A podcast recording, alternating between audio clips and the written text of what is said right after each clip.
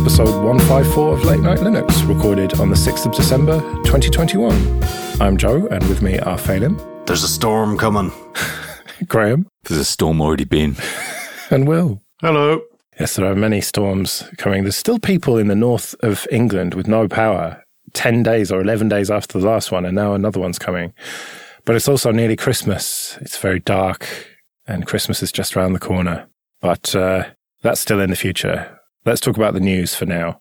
The first is Coalition for a Level Playing Field.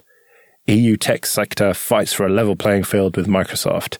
It seems to be Nextcloud are the ringleaders here, but there's some other companies involved. Basically trying to do Microsoft with some more antitrust stuff, talking about them bundling OneDrive into Windows and that sort of thing, saying it's unfair. Are they going to get anywhere with this? Sadly, I don't think that they will. We've seen this sort of story go round a few times, and they are no doubt fighting the good fight, and they have, you know, good on their side. But at the end of the day, nothing really ever changes. We, we've seen this before with Microsoft, we've seen it before with Google. Nothing seems to be different. Well, we saw the browser ballot on Windows. That was good, wasn't it? Oh, well, yeah, but now look where we're back again. Microsoft pushing Edge. When you try and even download Chrome, for example, it tells you not to do that and you, that you should continue to use Edge. Meanwhile, Google are pimping Chrome in their search homepage. So it seems to me like things are exactly the same. Hmm, sadly, I agree with Will. I mean, we've seen it before. It reminds me of a situation where you've got somebody that keeps putting in a planning application for a new housing estate. They've got all the resources. They just keep doing it and keep doing it, and in the end, they kind of succeed. And this is this is kind of Microsoft's old modus operandi. They've got nothing to lose from doing it this way, and it's good to highlight the fact, I suppose. But I don't know what we can do to actually turn things around. But they've changed. Some bits of Microsoft have changed, others haven't. Yeah, it's a disturbing amount of money that they charge for know, the likes of Outlook Online and OneDrive, etc. So yeah, I can't see them going down without a fight on this one. I mean, as you know, I'm pragmatic about these things, and I think the battle's been lost in lots of different ways. I, in the UK, I the school kids seem to use Teams, for example, and 365 for all their docs, and it already is a monoculture, and it always has been a monoculture for so so for so many years. And it would be great if somebody realised that what we need is a more level playing field and more kind of diversity. I thought that Google Drive and Docs was doing well in schools. Is that only in America? Yeah, not in my experience. You're right. I mean, there's been a huge surge in Chromebooks being bought and people using them in schools, um, but not directly with my experience. No my son's school has changed recently from using Gmail and Google Classroom and Google Docs for everything to using the Microsoft equivalent. I don't know what the driver was behind that, but that's like in the last month or so. An anonymous envelope. Mm. More likely a good sales call or something. Yeah, and I think uh, I'm changing. It is changing the subject slightly, but I think that's really sad. I mean, uh, my daughter's school is it's got two thousand students. It's huge. It should have the resources to have an IT department. Um, you know, who can maintain a Nextcloud instance and use it as an opportunity for people to learn about as students as well.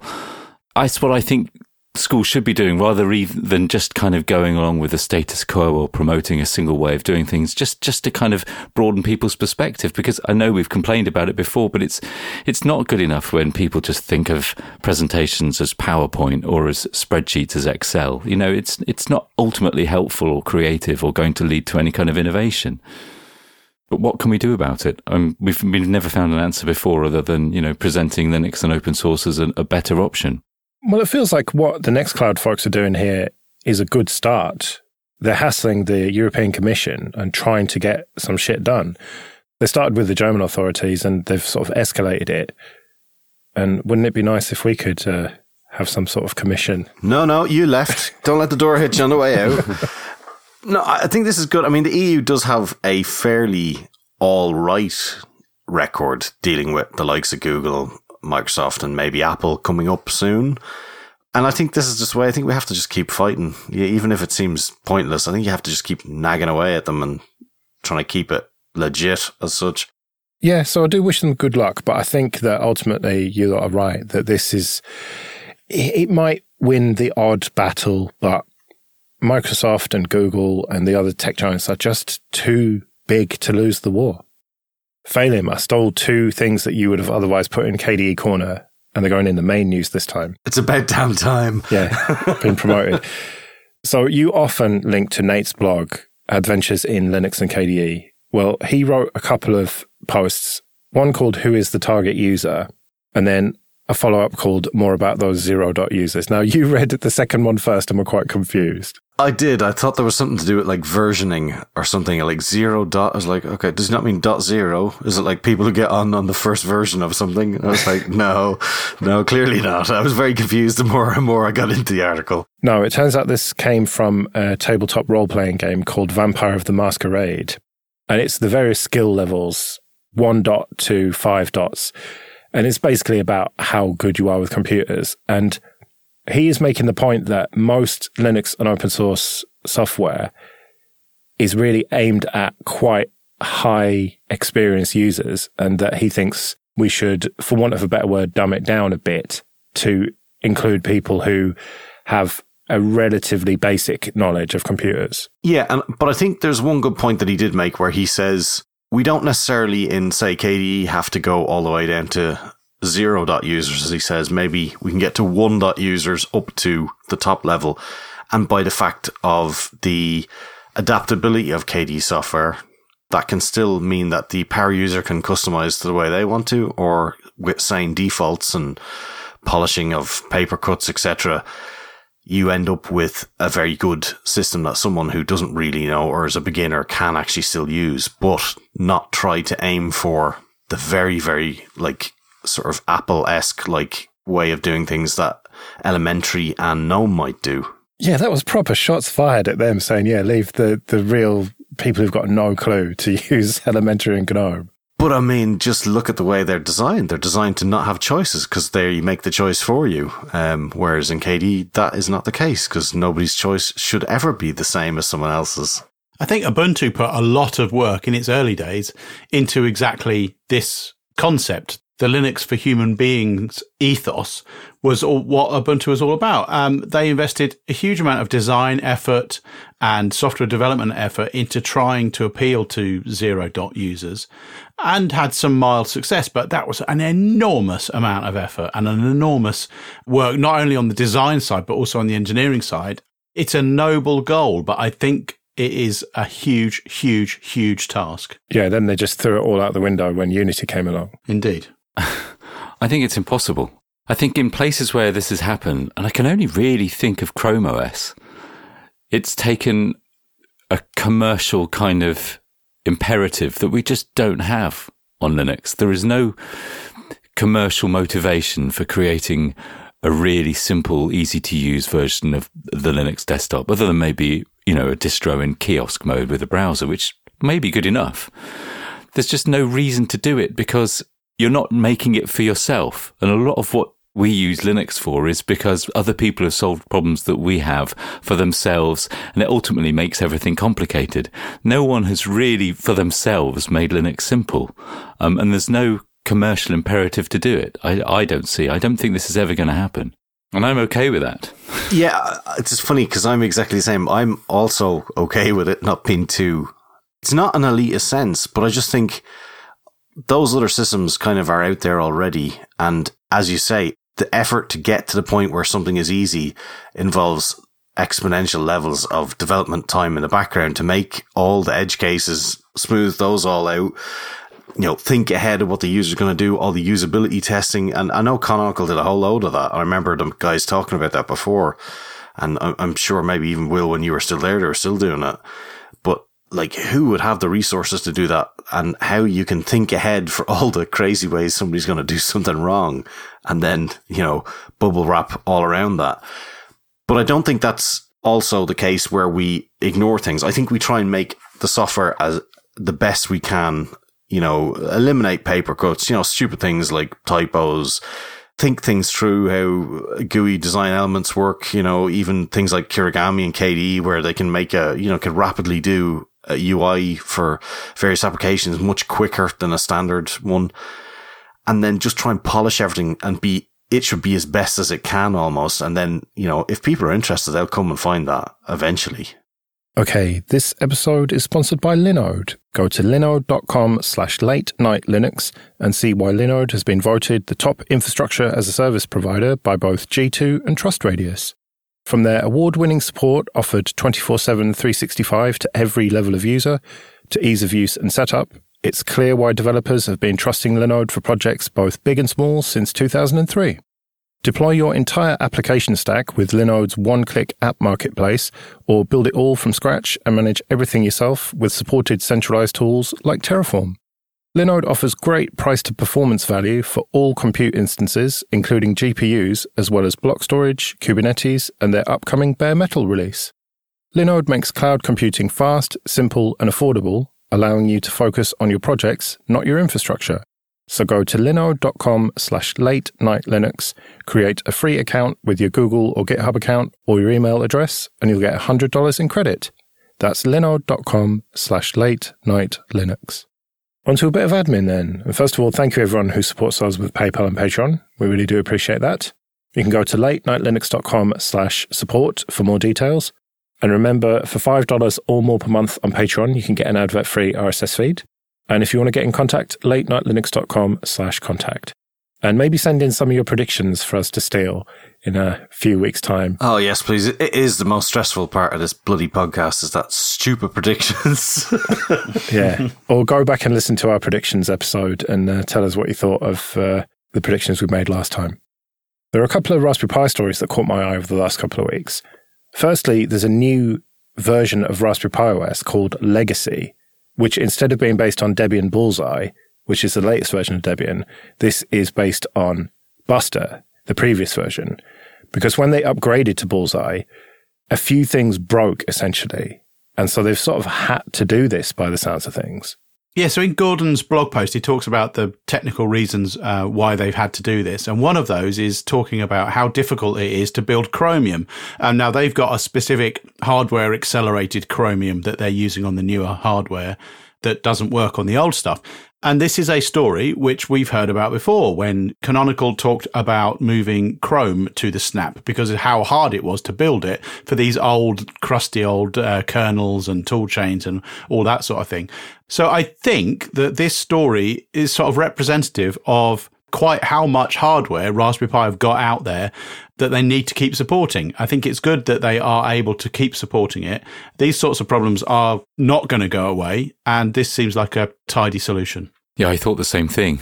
I also inadvertently noticed this when I updated one of my Raspberry Pis just last week and saw that the repo had changed, or the packages had changed to being bracketed with legacy. And that really scared me because my immediate thought was, oh, these things are no longer supported. So I don't think the messaging's terribly clear in this either that, you know, it's going to be supported until June 2024 and there's nothing that urgent. But it's unclear, even though it seems like they're just splitting their efforts.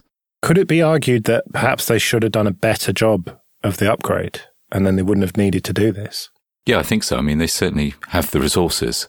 And that also is something that should be important to them. But maybe it shows you, even with the resources and all the best will in the world, you just can't. It's just not worth the engineering effort in the end. People are just going to write a new OS to their SD card and move on. I wonder how many actual Pi 1s there are still in regular production. I suppose the, the zero is probably more likely to be being used in a lot of places. Uh, but I would imagine most of the old, old original Pi 1s and 2s are probably dead by now. They are not. Oh, really? Yeah, I have two Pi 1s that are still working. I mean, it monitors the heating system. So, I mean, it's not exactly doing much. It polls the thing every 60 seconds and that's about it. And then hoovers down the electricity reading and measures a few temperature sensors off pipes. But the you know the power supplies or the, the capacitors on board still seem to be working fine. Mine just died; they just stopped working, and I think it's a power issue. Not only that is it is it sitting inside a, a heating closet with about an average forty degree temperature in there, and a crusty old giant SD card, like physically large sized yep. SD card. Wow. Ironically, that one has lasted longer than the one that sits in the cool room that everything is fine as a modern one. I've gone through about five on that one. I've still got one running as well, but that's because I um I ordered a couple of micro SD cards from Amazon, thinking I got micro SD cards, but I didn't know I got two 64 gig full fat SD cards.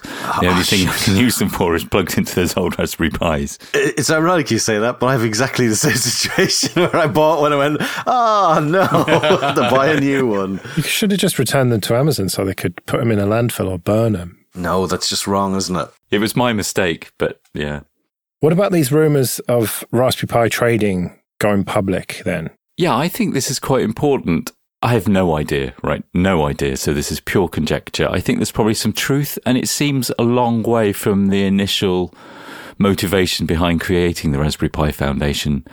And I suppose it's been going this way. There was the split between the foundation and the commercial company, which has been looking after a lot of the other side of it. And obviously there's an ambition to have a commercial side, and maybe that's a good thing the rumours of an IPO is probably the final piece in the puzzle to creating a more commercial technology arm for that I'm sure will maybe even better support the foundation it, than if it didn't exist. Yeah, reports of a valuation of more than 370 million quid. It's quite a lot of money.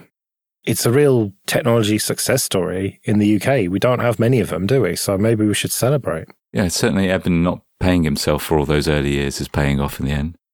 Nicholas Fraser ruffled some feathers this week with his post, Flatpak is not the future.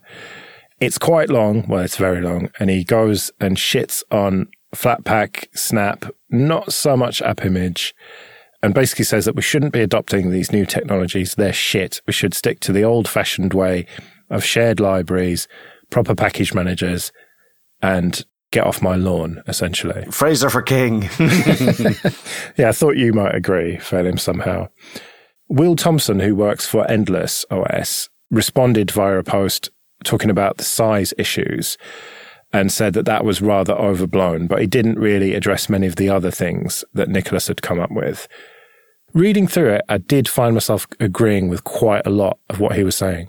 Which bits in particular, the advantages of the old dependency way of doing things are worth the trade off? Well, for me, it was more the fact that for all the sort of sandboxing that is touted for a lot of them, it doesn't seem to be necessarily as sandbox as we'd like to make to believe. And yes, the reuse of code seems terrible. And it's almost like this building an OS inside an OS so we don't have to deal with packaging. I mean, I can kind of agree with that. It sounds terrible and it does sound stupid every time you download a Docker instance. They're huge and it's got so many packages. I mean, I know Martin Wimpress talked about the company that he works for, the new one, uh, Docker Slim or Slim AI or whatever it was called. Something, something to do with slimming anyway. Yeah. Well, Docker Slim is the product from Slim AI the company. That would explain it all then. So like his company, I, I mean, when he started explaining how his, his product worked, I thought, okay, that actually does sound good because to me, it just seems like a bunch of developers firing stuff over a wall into a big giant block that, oh, as long as it works, don't touch it. Oh, it's all good. And then you have horrible out of date SSL libraries and things like that. So I don't necessarily overly trust some of those packages, maybe. Uh, this could be not justified at all. I would like to point out, like, I'm not trying to say I've analyzed the top 10 that I would use and therefore, you know, can make a really educated statement on this. It's just, I know when I'm developing something, if it works, I'm not touching it unless I have a good reason to. I think for me, it wasn't anything in particular. It was just a culmination of all his arguments that sort of on their own somewhat rang true. And then when you read all of them, you think, well, yeah, maybe he's actually got a reasonable point here. The size of them, okay, disk space is cheap, you could argue. And if you've got a decent internet connection, for me, that's not a huge issue. It's not, but it is things that need to be updated. And that's lots of different things and lots of different packages that need to be updated all at once. Like it is a, a wider attack surface. Yeah, exactly. So I take that point on board. And the security thing as well, claiming things are sandboxed when they're just fucking not. I think it was a really good point. It's this false sense of security that you get from it because it's very, very difficult to properly sandbox an application and then have it actually be useful to you. And how Flatpak in particular, the permission system isn't like that on mobile where you have very specific APIs to request a permission for the file system or whatever. And so in iOS or Android, that application requests it via the proper channels, and then you get a, a dialogue, and then you say, no, I don't want it to, or yes, okay. Whereas with Flatpak, it's just not written as well, according to what Nicholas has to say here. You know, he, he basically says that Flatpak needs a complete rewrite from top to bottom. He does also have a go at snaps as well, but that, uh, it seems like he maybe hasn't studied them to quite the extent that he has Flatpaks. But I was also reading through it thinking this is a, a, real old version of how computers work. Like, get with the times, mate. Like, things have gone containerized and there's nothing you can do to stop it. I think that depends on what software you're using, though. I mean, for me, how many snaps do I use? I don't use any. I, well, I use one. It determines I, uh, Chromium is the one, the one that I use, but and I guess Firefox in the future, maybe if that becomes default. But Steam is the only place where I think I'm using something that is outside of the package manager. And I think if you're using a lot of other non FOSS applications, then you might be more impacted by this than say the likes of myself. I think it's clear that we all need to do more, those of us who are working on solving this packaging problem, so that there isn't so much opportunity for not not debate, but that there's a clearer argument for using Flatpak or snaps, and not so much criticism of the way things are done, because it, they should be clearly better. That, that there isn't too much to worry about, and I think, you know, especially on the desktop, we're not doing a good enough job with that. If you look at the engineering that goes into Snapd, and obviously I'm on the Snapd team, so I don't want to be negative about it, but a lot of it, the effort, it, it's a secure system that's got a lot of deployments on Ubuntu Core and IoT. Um, it would be great if we could afford more resource on the desktop. And I really hope that Canonical does in the future. But it's such a difficult problem to crack. And I guess starting at that low level is the right place to start, but we just wish that those kind of things bubbled up. But there is a huge difference between digital signage, say, IoT stuff, where it can all be properly sandboxed and you haven't got much user interaction with it at all versus a desktop where you've got huge amounts of user interaction and you can't just silo it off from the file system. Otherwise, it's just useless. But I mean, those things are running on Ubuntu or they're running on a core image of Ubuntu, which is, you know, what you guys were talking about before with the base images and a whole OS running as a, a container. Mm. So they are solving the low level problems first because they need to be solved first because then you build on it's just the trouble is that linux is so complex which is why there's been so many problems with font caching and startup times but i remember back in the early days of this show before will and graham you two arrived we would talk about this and the conclusion that we came to, I think, was that why do you need to sandbox things? Because you don't trust them. Well, why are you using something that you don't trust?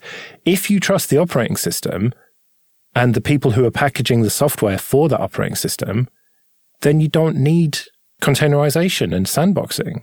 Is that just an old fashioned way of looking at it? I mean, it's seemingly so, but. I honestly think in some respects it is. I, I do like the idea of, say, installing, I don't know, Home Assistant from a snap or whatever, and then not having to worry about whether it's from a PPA or whether you have to do a cron job on system updates or whether it's part of the whole system update or you have to wait till a system update. It's going to be refreshed four times a day, and as soon as there's a, an update, you'll get it. And also, it can't escape, especially with kind of server side stuff or stuff that communicates outside your machine um, or even proprietary stuff like Spotify, for example. You don't have to worry about what other access it has to your machine or, or Chrome.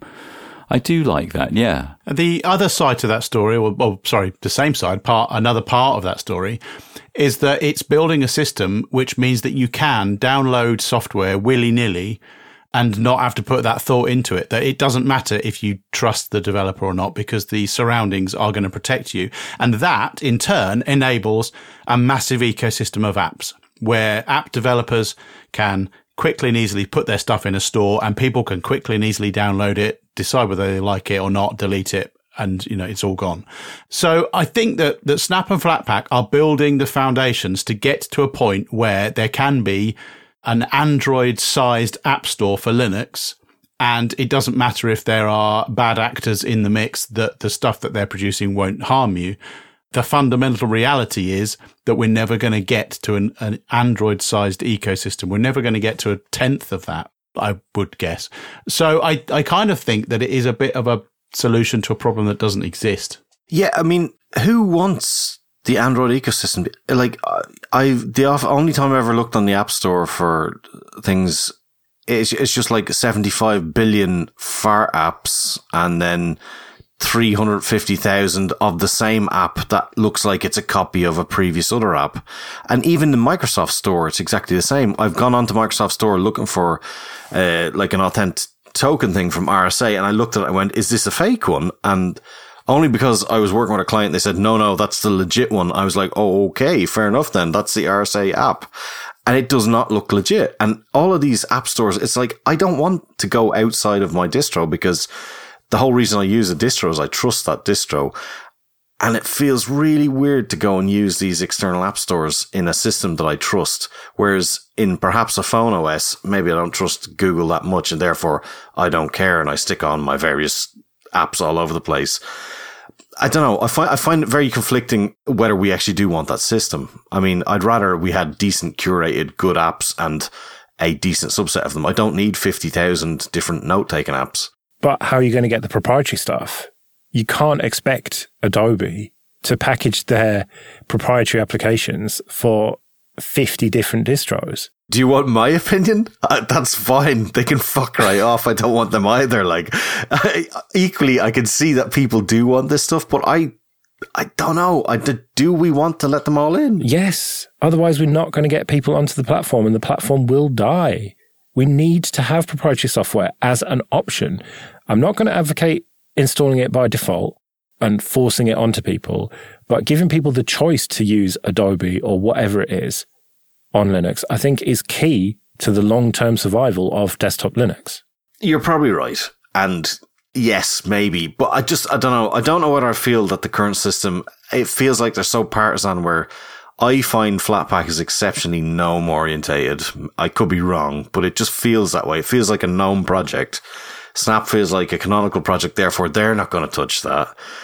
App Image, God knows, I have no idea how App Image works at all. I've never used one, but I, I don't know. I just I don't like the way it go. It's it feels like lots of siloed, separate, unmixable projects that are trying to work together for the same goal, but maybe fighting against each other in the same process.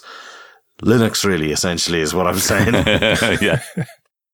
Okay, this episode is sponsored by CBT Nuggets, training for IT professionals or anyone looking to build IT skills.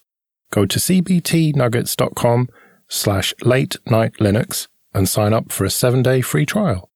The on demand virtual labs mean you can build practical experience with the commands, config, scripts, and everything you need to get the most out of each course.